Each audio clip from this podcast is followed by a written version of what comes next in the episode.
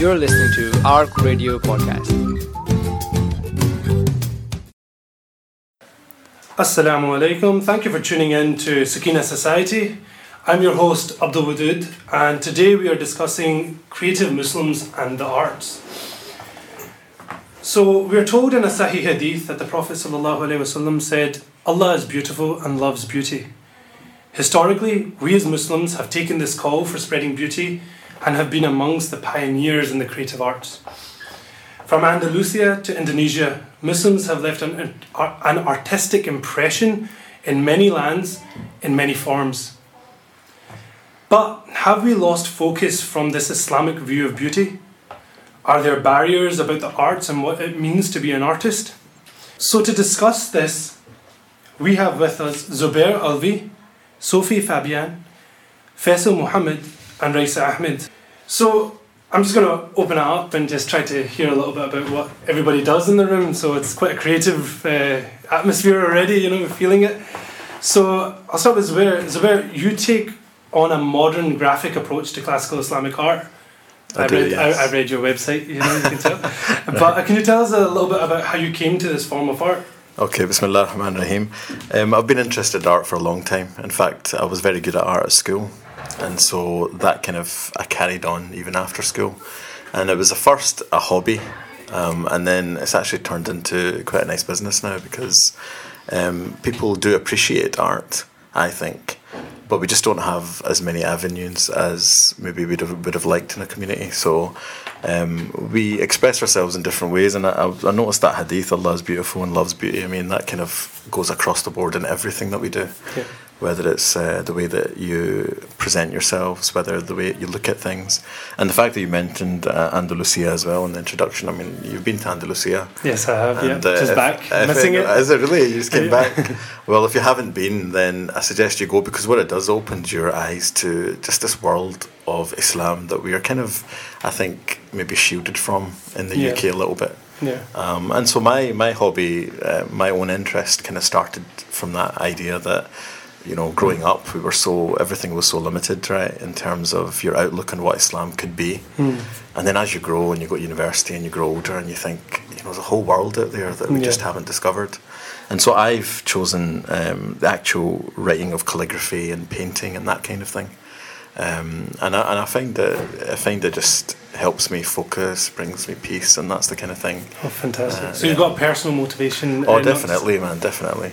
Fantastic, Absolutely. fantastic. Sophie, so uh, you found a way to integrate fashion and faith. You know, uh, in line with Zubair almost saying that you know you learn a little bit more. You you open you become a little bit more open minded. I guess is the kind of message. Mm-hmm. But uh, Sophie, how did you come to your uh, you know your art, which is fashion?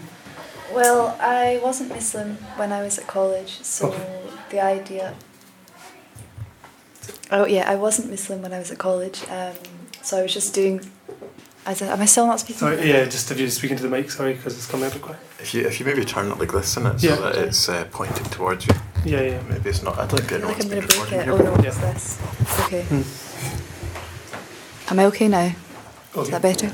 Yeah, perfect. Okay, um, so after I graduated from college, I reverted to Islam. It was quite a a journey, quite a long process for me. So um, I'd always wanted to do fashion, and then when I became Muslim, after a while, I thought um, I started to become interested in modest fashion, yeah. and um, I was fascinated because obviously that can be interpreted in many different ways, and it's different from culture to culture. So it was it was all very new to me, and um, I'm still sort of on that journey now, um, learning more about what that means, and um, yeah, but I don't um, I don't see it as limiting. I think yeah. the limits are good creatively, and mm. um, I enjoy it, and it's good. Fantastic. So it's almost like you know discovery, I guess. yeah, definitely. Well. Yeah, it's a yeah creative discovery. So. Oh, that's that's beautiful. Um, Faisal, so you yourself have a clothing line, and uh, do you feel like you're able to express your personal beliefs, you know, uh, through through that medium? Uh, I feel I'm trying my best to do that. Um, well, when I was actually studying fashion design, I did it as an interest and my love for crafts and art. But um, I discovered as I was studying fashion more and more, I discovered it's like a really corrupted world actually, and it's very exploitive world as well. And I was kind of questioning if it's a kind of world I would like to be in because it's like all basically um, fashion and clothing is mostly like obsessed with making money nowadays. Yeah. And so I was wanting to see if I could like have a different take on that and like that's where like all my sort of beliefs came into place. So I was like trying to um, get inspiration and like trying to reduce all the waste which goes on landfills and stuff. So I'm like using repurposed fabrics, any fabrics which are waste, and then trying to use that instead of like buying new fabrics and like new things. I'm like trying to um, make new stuff with like stuff which is like already sort of going to waste and like giving them new life. Fantastic. And yeah. That's that's amazing. I mean, you've got some very like almost prophetic kind of uh, underlying tones in that. You know, we're we're encouraged to be sustainable in Islam as well. Yeah. Uh, Subhanallah. So that, that's really beautiful. And I guess you're you're going into the arts almost as a, you know, as as to to make a change almost. Mhm. You know, like there's there's status quo with regard with within the fashion uh, industry and you're trying to be a, a change so there's there's almost a different motivation we're getting a feel for the kind of motivation that Yeah, and also the thing is because like actually there's a big interest and like people are very want to know where the stuff is coming from because Yeah. like uh, fantastic so it's almost con- It's uh, consumer conscious yeah you so know they're conscious becoming more consumer. aware of like all the products and stuff because they're becoming more aware aware of all the bad stuff which is going on in the world. And yeah so it's kind of changing people's attitude towards art in a way as well which is kind of like quite ins- quite motivating at the moment so um because there's like a big change coming up. Yeah yeah inshallah. Like that's fantastic. So Raisa you're a filmmaker. Um, and filmmaking is uh, I guess uh, you know within the kind of community it's probably seen as just cinema. That's that's what we see as uh, filmmaking is just what we what we see in in the Odeon or the Key or uh, you know uh, but what what what is filmmaking? What actually what what is your interpretation of what filmmaking is all about? And what have you found to be challenging in terms of becoming a filmmaker? Well, the dream is to be in the Odeon or Cineworld or you know big cinemas like that. But there's a journey, and I think you find that in every art form that you are working towards getting to that that place where the world is seeing your work and your art.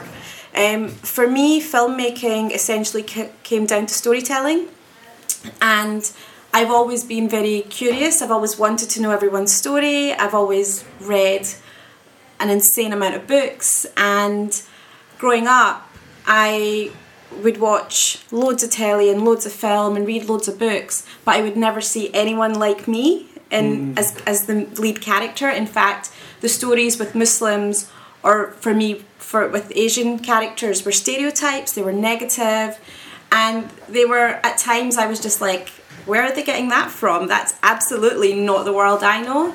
So for me it was a drive to kind of bring stories into the mainstream that are authentic yeah and that's where my drive came from um, so that in itself has been a challenge um, in many different ways so from what I guess you, you're worried about what the community thinks about what you're doing. Um, my parents were just like, "What are you doing?" and then they trusted me, and now they're just like, "Yep, off you go." Um, and then also the industry itself, because when you are the only person in a hijab sits in a room full of people at a premiere of a film or something, and everyone's looking at you, wondering what the hell you're doing there. Um, it can be really scary to begin with, but then you actually learn to embrace it and go, do you know what? I'm going to use it to get my stories out there. That's fantastic. So, uh, uh, so it's a very underrepresented area. That's you know, Extremely underrepresented, and actually, constantly the conversations I have are about overturning stereotypes that people have, and the stories that I'm I'm trying to tell. Often, people are just like, "Yeah, but."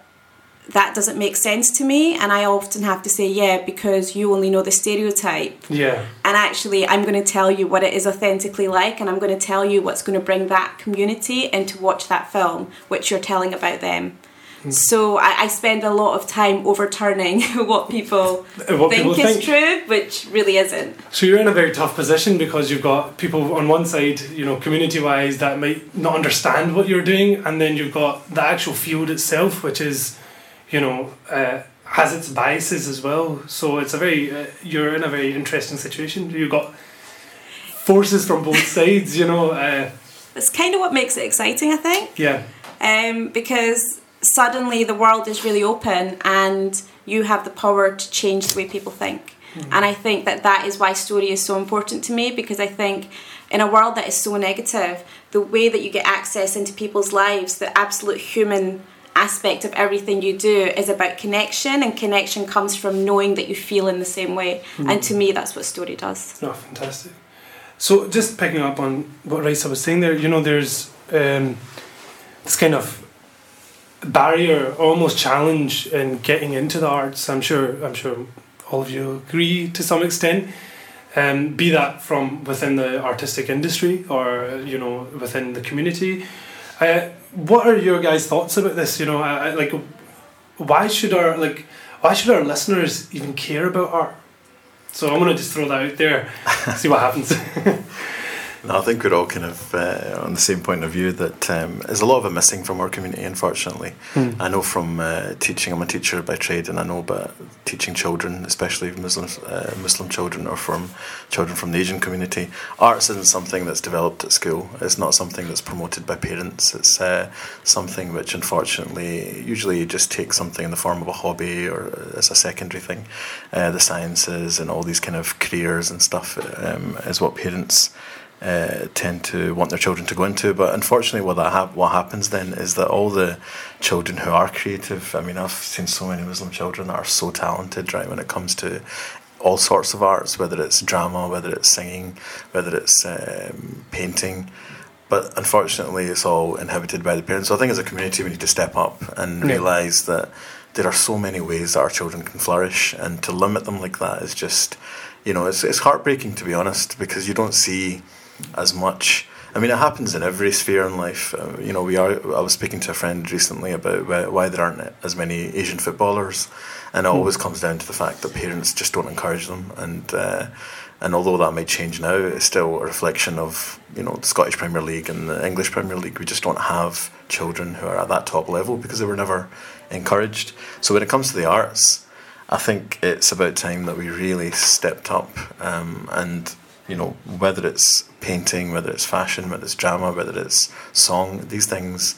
You know, Muslims have been doing this for a thousand years. You know, and you go Yeah. around the world, um, and you see these huge, you know, beautiful mosques and calligraphy, and you see song, and you see um, music, and you think this is, you know, this is Islamic culture yeah, as it should be. Hmm. Um, and so we're almost trying to get back to that, I think. yeah, yeah. Um, but we need to face it ourselves as a community, I think, definitely. Okay. Anybody else have anything to add to that? Uh, I think I was quite lucky because like my mom was a really fashionable lady, so um, when I she kind of knew I would be like into the arts field anyway. Mm. So um, she was quite happy when I was when she she encouraged me to like Do- do fashion. Yeah, she was quite happy, and I think something what happens is people get confused with culture and Islam, so they kind of like get mixed up with that, which is like um, causes all this confusion. And like people don't distinct but what's like cultural and what's Islamic. Because when Islam was spreading in the past it was like more I, feel it was like more open minded than what it's becoming now.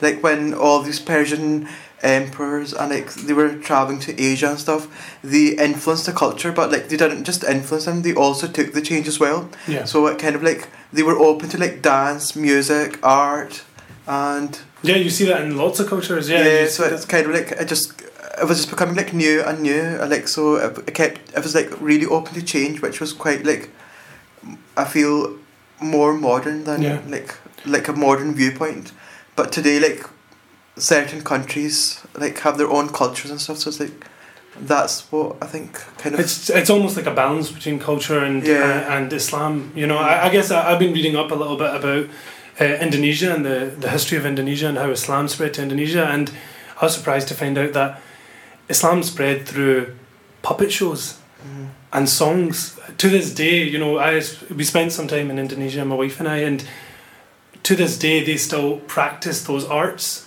You know, in, in terms of fashion in Indonesia, we uh, you know batik is a is, is a is a different form of fashion. You know, their own interpretation of fashion, and during when when Islam came to Indonesia, it flourished.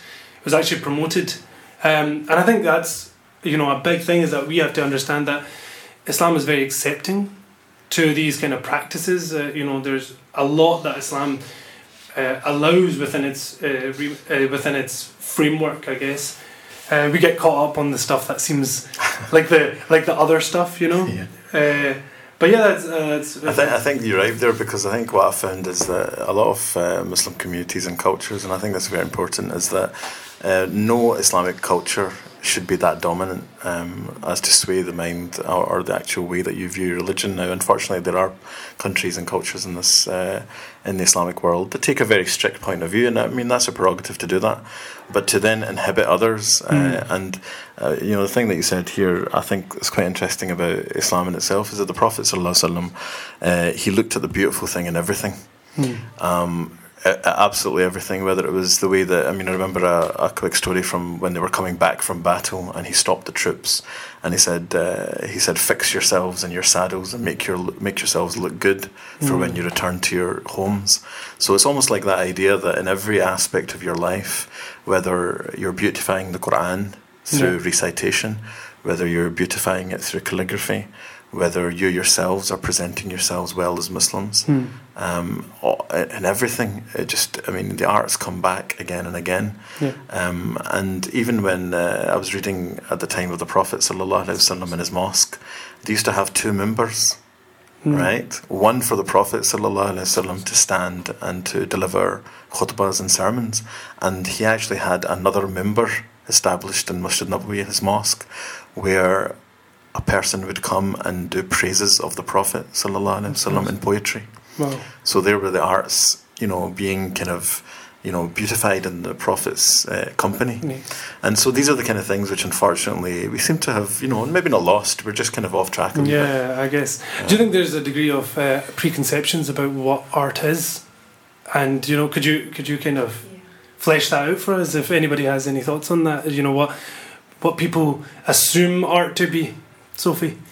Um, I think people maybe sometimes forget that all forms of art are a way of expressing the inward, and religion is so often about what's inside, and it's not just all a matter of the surface. So, um, these preconceived ideas that people have, um, I think I would just say that um, there's no. It's very hard to define art, and we can define that for ourselves as Muslims as well, um, as it has been in the past, and as hopefully it will continue to, to inshallah. So I think, um, That's that. That's beautiful. Taking taking some ownership. yeah, Within- within again, art- the arts. limit. Of course, that's that's fantastic. But you know, in terms of in terms of practical steps, I guess a big thing uh, parents have, and we kind of briefly touched on it, is the issue of finance and uh, and and actually uh, financially making your making your artistic career.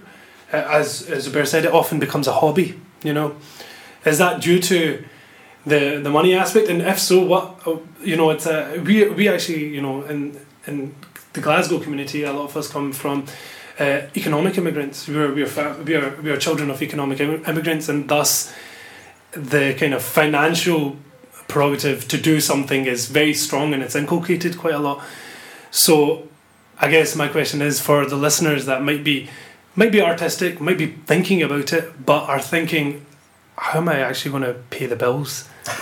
you know, uh, is there uh, uh, does money matter? Uh, you know, what do you guys think? I think you need to pay the bills. Um, but I think the fact that we are, you know, a lot, I think coming from exactly what you're saying, you know, a family of economic immigrants, that's actually, for me, made me quite clever in that way, where I've never put myself in a position where I end up in debt for my art, but I've always found a way to compromise with employers to say, this is what I'm doing, I'm going to do an absolutely amazing job for you. However, when I have a film commitment, I will need the time off, and they've always been really, you know, really supportive and being really good with that.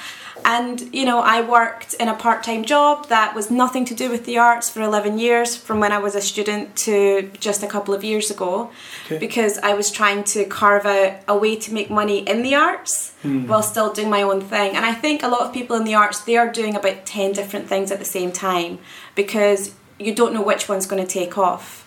And hmm. part of those 10 different things could be working with community groups, it could be um, teaching young people how to do what you're doing, it could be going in and working for another company trying to learn parts of your craft. So I think what it is is that you need to be a lot more clever about how you go about it, and your love for what you're doing is going to help you do that. Um, and I think it's just about young people almost getting permission from their parents to not have to go into a nine to five job, which is going to give them a secure pension for and a job for like 50 years. It's about their parents going, Yep, I trust what you're doing. I can see that you're happy. I can see that you love what you're doing. And I trust that you're going to be able to take care of yourself. That's yeah, that's that's fantastic advice, you know. And I think yeah, Zubair, you're nodding say- along there. Well, I was going to say, unfortunately, I think what's happened is um, parents, especially if there are listeners out there that want to go into the arts, right, then they feel inhibited by just their circumstances and the fact that um, what we said about what you mentioned about the fact that we were economic migrants. I think this maybe has kept us back a little bit because. Um, they were economic migrants. That was, uh, the first. The first thing in their mind was to come and make a better life for themselves, um, and that's to be respected. And that's to. I mean, they've done amazing things when the first generation came over um, uh, for Pakistani or Muslims from the Indian subcontinent. But I think the key here is that you have to have trust in Allah Subhanahu wa Taala, and I think a lot of parents, unfortunately, um, I've dealt with parents whose children have been fantastic at art, for example, at school, Yeah. but they've just dropped it because their parents want them to go into medicine or dentistry or pharmacy or something like that. And I'm saying to them, you know what, you're just inhibiting this kid, right, who's Yeah. just got a flair for so much. Um, but uh, although understandable, you know, you need to have a bit more trust in Allah Subhanahu wa Taala, right? Yeah. Um, and I remember years ago I met Peter Sanders, the photographer. Okay. Um, he's a very famous Muslim photographer, and he was saying that at first, when he started out, it was difficult financially, right? And uh, what he used to say to his wife was to was like just uh, read Surah Waqiyah in the Quran, right? Uh, they don't have money for the bills, but read this surah because the Prophet ﷺ said if you read this surah, then your financial troubles will be okay. So he goes, I used to leave her just reading that, and he used to go out and try and you know make money. But you know, you have to not only have a love for it, you have to be realistic, yes. Um, but trust more in Allah subhanahu wa ta'ala and, and He's the one that opens the doors for rizq. And if it's going to happen, it's going to happen, right? Yeah. But to just create a generation of people that are so far away from the arts, it's just sad to see that, especially with the history that we have. Yeah. Um, and everywhere you look in the Muslim world, apart from maybe places like Europe and America and Britain, um, Muslims are far Quite- ahead. Yeah, yeah. I mean they are. They're doing everything, and it's and it's a case of not just being so inhibited. I. Yeah, I guess there's, you know, I, I was listening to a talk a while ago and they said that, you know, the, the advice was if you love something, if you have a passion for it, money will come. You know, you'll make money, uh, like, money will come, you know, and I think that's a, a big thing, a part of our faith is that we believe in rizq and Allah facilitates that, you know, it's just a matter of going out there and doing what you love. But I Um, think a lot of that confidence comes from self reflection, and I think self reflection comes from the arts. So if Hmm. Yes. you inhibit it from the start, how do you get the confidence to have that trust? Exactly. I think that's the question parents have got to ask themselves. If they are inhibiting their children, how are they going to trust that everything is going to work out for them? Yeah, that's that's that's uh, really good advice. We've already talked a lot about you know the different barriers and stuff like that. Let's talk about a little bit more about the positivity. You know the kind of the benefits of art. Why art? Why the art should be engaged with uh, as Muslims? Why we should engage with the arts, and what art means to our our panel here that we have in front of us. So you know a- lot of people are probably familiar with Banksy and how he uses his art as a form of social expression uh, trying to commit people to social change. Rumi used poetry to touch the hearts of the believers. Qawwali was used to contemplate Allah. The Wali Songo used the arts to bring Islam to Indonesia, as we mentioned before. So, what does art mean to you, or what do you express through your art, guys? No, just take that to the floor. Um, well, I guess it's uh, for me the most important thing about art is that it's self-reflection, um, and I have I have learned a lot about myself and my connection to my faith and my family and my heritage and just every part of myself through what I do. Um, and I think that one of the, the really great things about it is that it's helped me get over my fear of failure because what I have embraced is failing. And I think what art does is it helps you realize that you just keep going because actually failure doesn't exist. It's just something hasn't quite turned out the way you wanted, and you just keep trying it in other ways. Um, so for me, I express myself, and I express my thoughts and my worries, and I, I hope what I also do is I open up questions for the world. So when I make a film, I want my audience to go away asking themselves questions. I want them to go and talk to their family and ask about their heritage. I want them to go out into the world. I want them to learn something new about my religion. You know, it's Yeah. it's about opening people's hearts and minds. for It's an educational experience almost as well. You can use it to educate. But they know? don't know they're being educated. Which is the beauty. That's Yeah. real education right there. You know, it's. Subhanallah. Anybody else have any uh, thoughts on you know what do, what what's what does the arts mean?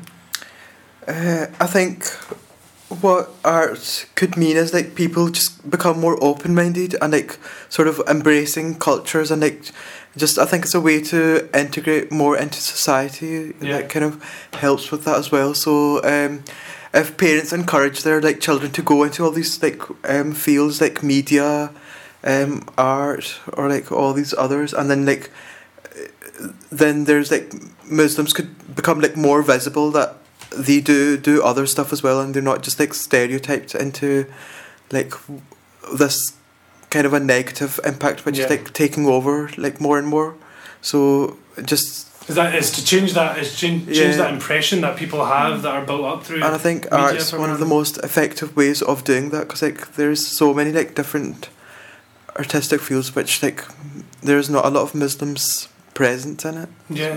So you you you both um, went to art school and Mhm. Raisa, uh, have you been to any f- uh, formal education with regards to the arts? No, I studied literature at uni. In fact, I studied literature and politics, and my dad thought I was going to become a politician. um, and I was just like, actually, I like politics, but Mm.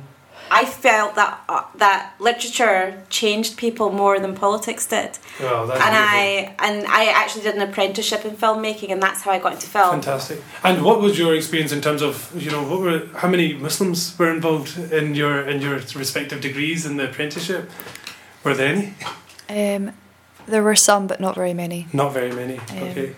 Well, I think I had like a few rich Muslim girls from Pakistan who were like just. Okay, so that, that's interesting. So actually, no, one from here, like, but like there were like a lot of like foreign. Well, I don't know. It's not for like they were. yeah, like, yeah, yeah. Uh, so not like that's- British Muslims, but like most most like Muslims from like rich countries, like sort of, um, well, from rich backgrounds, like. Okay, but then that's another thing, another stereotype of the arts. It's is it only for the elite? Is it an elite thing?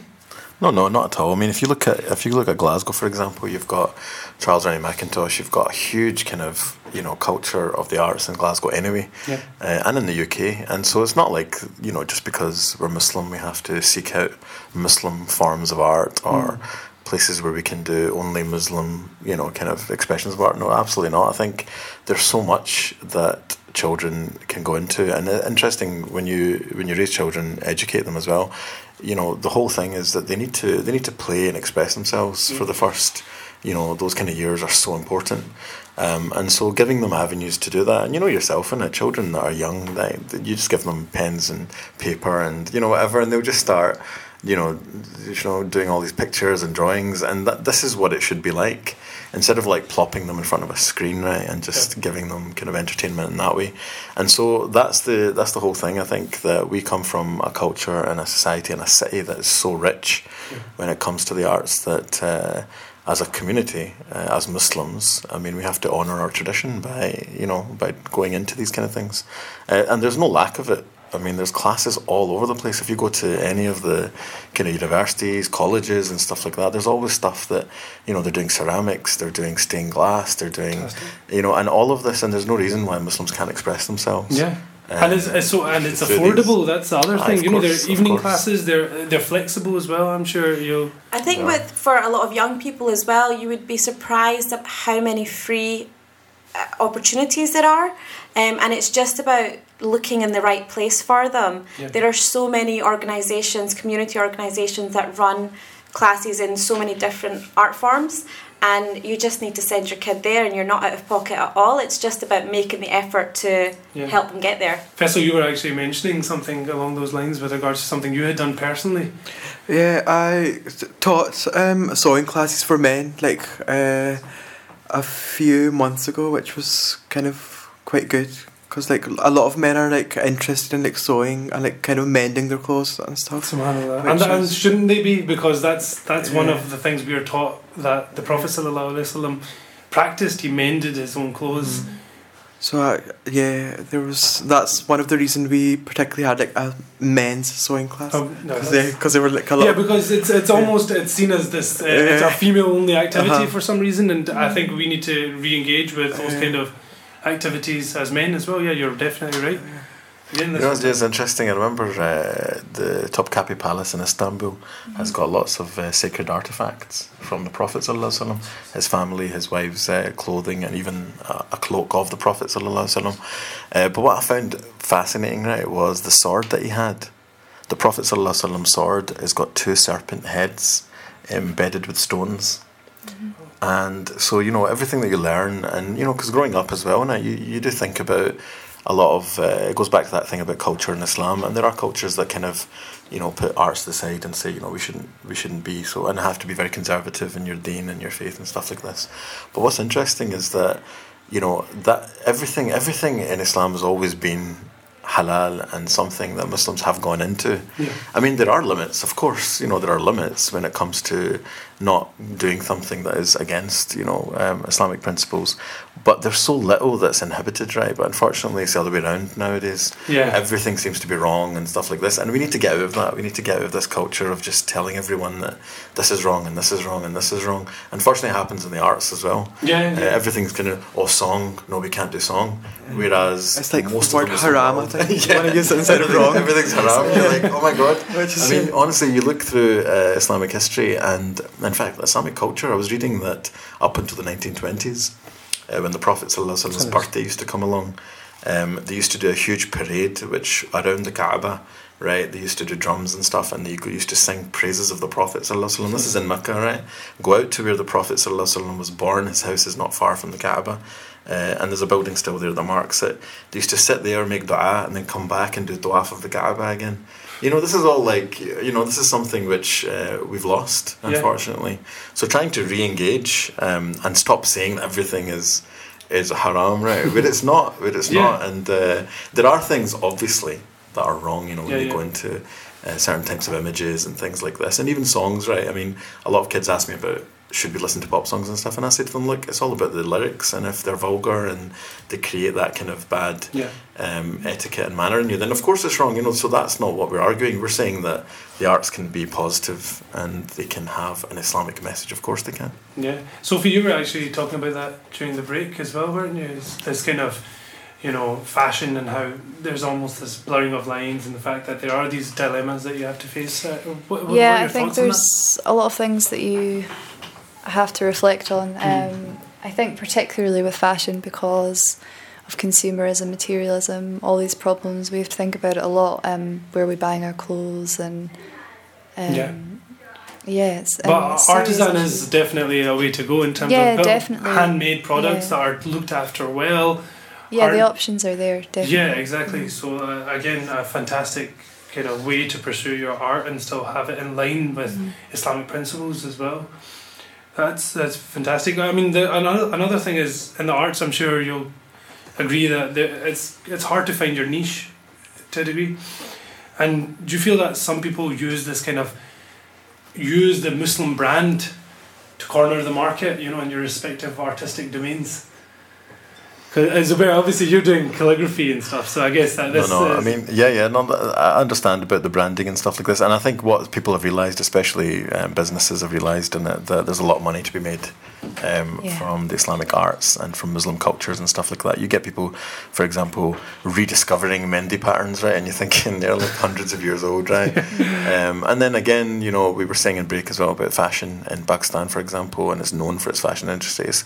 You know, yes, it is being branded, and it's about time that Muslims stood up and uh, for themselves and uh, you know brought that whole love of these kind of things back into their own lives and only by doing that are we going to counteract this whole um, and you were mentioning some some leading kind of brands that are now Oh yeah, D and G have uh, released their hijab. Well, they Yeah. released a hijab collection last year, They did. and uh, yeah. So and Faisal, you were mentioning Debenhams have started Yeah. using a Muslim uh, a Muslim collection. Yes. To be fair, in Debenhams, I think um, AB are designing the line, which is a Muslim fashion brand. Okay.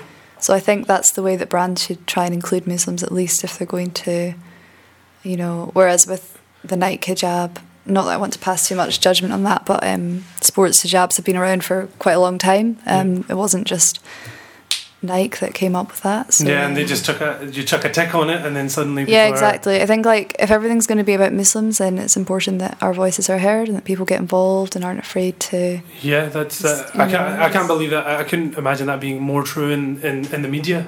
Uh, uh, Yeah, Raisa, yeah. I mean, I think that there's a lot, there's an appetite right now for um, diversity, but I think diversity needs to echo through into every part of what is happening. So if you suddenly decide to throw a Muslim character into your soap, you can't just use the stereotype that you know. You need to engage Muslim writers. Um, you need to engage Muslim directors and so on, and ensure that the representation is authentic. Um, and for me, that's extremely important. And I think the other side of that is also, I think Muslims that are going into the media industry, I think it's very important that they don't end up in this safe zone where they're only working for Muslim media in a sense. Hmm. Because if they are, yes, they're working in the media, but if they're only working with Muslim media, who's impacting the mainstream? Yeah. Who is changing that conversation with people that don't know anything about Islam, that only have the misconceptions? So I think I think that for me in, in media there's two there's two major things. Yeah. One is being authentic and one is ensuring that those Muslims that are engaging with the media are engaging with mainstream media. Yeah, that's fantastic. I think we've got the filmmaker version of Banksy on, uh, uh, you know, with us. Yeah, alhamdulillah. Um, but yeah, so I mean, there are people that have thought about the arts. You know, you, you talk about children being really engaged in the arts, and you, you Zubair said something really interesting. He said, just hand them, you know, colouring pens, paper, and they'll go to town and actually express themselves in very beautiful ways. I mean, I actually personally, my my um my elder sister has uh, learning disabilities, and she um, she goes to a, a project that's available for people with disabilities uh, to work with art. It's called Project Ability, and I think, you know, my sister's very quiet. You, My brother goes there your as well. brother, like so, I, and you know they, do. You know what I found was fascinating is that my sister is very quiet, doesn't speak very much. She speaks a lot to my wife. She loves she loves my wife, but getting the eyes. so, but when it comes to art, she creates these fascinating pieces. I mean, like the repetitive patterns in there. It's it's very beautiful and it it gives you an insight into what what's going on. You know, and I think using art as therapy is one uh, is one way to use it. But what I'd like uh, for like just for the last little bit of the of the of the show, what what are some practical tips that you guys could give about how to engage in the arts? What people can do practically to get involved in, you know, little things they can do. It could be small, like like Zubair said, just picking up that colouring pen and just going for it. I think that um, I mean, like I said before, there's so many avenues out there. Yeah. Um, especially they just need to be sought out. I think a lot of the times we kind of feel that we're in a culture, unfortunately, where we're very lazy, right? Let's be honest, right? We do we try not to go outside of our comfort zone, but there are so many um, avenues that children have in terms of clubs and things that they can do, and and even genuinely, if you, even if you took them down to art galleries, to museums, and you can see, you know, that kind of inspiration, right? There's nothing like that where they can see things and they realise that there's a bigger world out there than their than their TV screen, and I Yeah. think that's very important. Is that the more you take children away from gaming and from you know, constantly sitting their iPads and their phones. I mean, that's just doing nothing for Yeah. the creativity. It's doing nothing for anything, to be honest. Um, and I think that's just um, parents, unfortunately. You know, parents have to have it tough. Um, Yeah. But that's a get out clause. That's a that's a way of just babysitting your children, right? Let's be honest. Get take them out. You know, show them um, different places. Um, there's so much, so much. Like I mentioned, Charles A. Mackintosh, all his houses and stuff like that. Yeah. You know, there's there's castles, there's museums, there's parks, there's everything out there, and all of this is related in it because the Yeah. children need that kind of inspiration and that, you know, to wake up. Um, I remember years ago I took a school group from Manchester, right, and uh, I don't know how this is relevant, but I took a group of teenagers, and from inner city Manchester we took them to Hull, and you come over this kind of like road and you see the sea. And there was just like gasps because uh, some of them had never, Never been to the beach before. Their parents had never taken them out of Manchester, and you just think, really? As Yeah. a- as a Muslim school as well, right? So you've got all these children who have never seen and they're what 12, 13 years old. Right. And so the whole point is you need to get them out there. You need to show them that the world is bigger than Yeah. maybe the bubble in which they live. Actually, I've read a little bit about that and how creativity, a big way to you know promote creativity within your own self when you're doing a creative task is to break out a routine and actually go and experience new things. So it's Yeah, very in yeah. line with what you're saying. So that's a very practical step. Just go and do something new. Mhm. Yeah. Yeah, I mean, it's something as simple as going for a walk. That that is creative. That allows you to have time to think. But I think also it's about not overthinking it. I think sometimes you go, "Oh God, I'm going to do something artistic. What should it be?" And you just end up thinking about what you could possibly do, and you don't do it. But I mean, art and creativity is in everything. It's in it's in cooking. Let your kids cook with you. You know, do the gardening. Do you know? It, it's about feeling a sense of freedom, and and feeling um, unin- uninhibited for a while. And I think that I think if you don't have the financial means to you know go out on day trips all the time, there are things you can do at home. Tell them a story. Make it up in your head. Don't don't read the book. Make it up. You Yeah. know. So it's there are things you can do. Just stop thinking about it and do it. Fantastic. That's that's great. Could you, you know because uh, something is is that you know I think like you said like Zubair said we are in a culture where uh, laziness is kind of the norm and stuff to a degree, uh, but. Uh, what could we do in terms of making it a little bit easier? Because I know it's a it's a way to actually help people engage. Is that can you name some of these projects that are going on? You know, if if you if any spring to mind right now.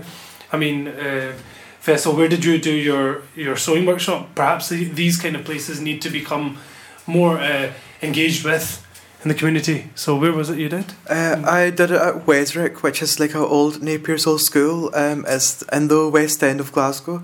But like, um, so they work quite a lot with ethnic minority groups, and whether they're like struggling with English or like gardening classes, um, sewing classes, and they're all free because they're like fun, funded by um, they're funded for. So uh, and they're like available for like access for people, and they do all sorts of creative stuff That's fantastic. which is like trying to engage like the ethnic minority more um, with artistic and therapeutic activities which Can, is can you get uh, can you Faisal, can you give me uh, like a, a couple of steps that you think uh, people could take to become more creative to actually engage with the arts? I, I think like I don't know, I think I heard this from like my mom but like I think like pen is like the most powerful tool and like pa- parents should encourage like giving their like children pen and like letting them go wild with it and just like Yeah. see what they do and then uh just I think Yeah, you know the pen symbolically Islamically is creative power, isn't it? Yeah, it's you know. like symbolic of creative, and like it can change people's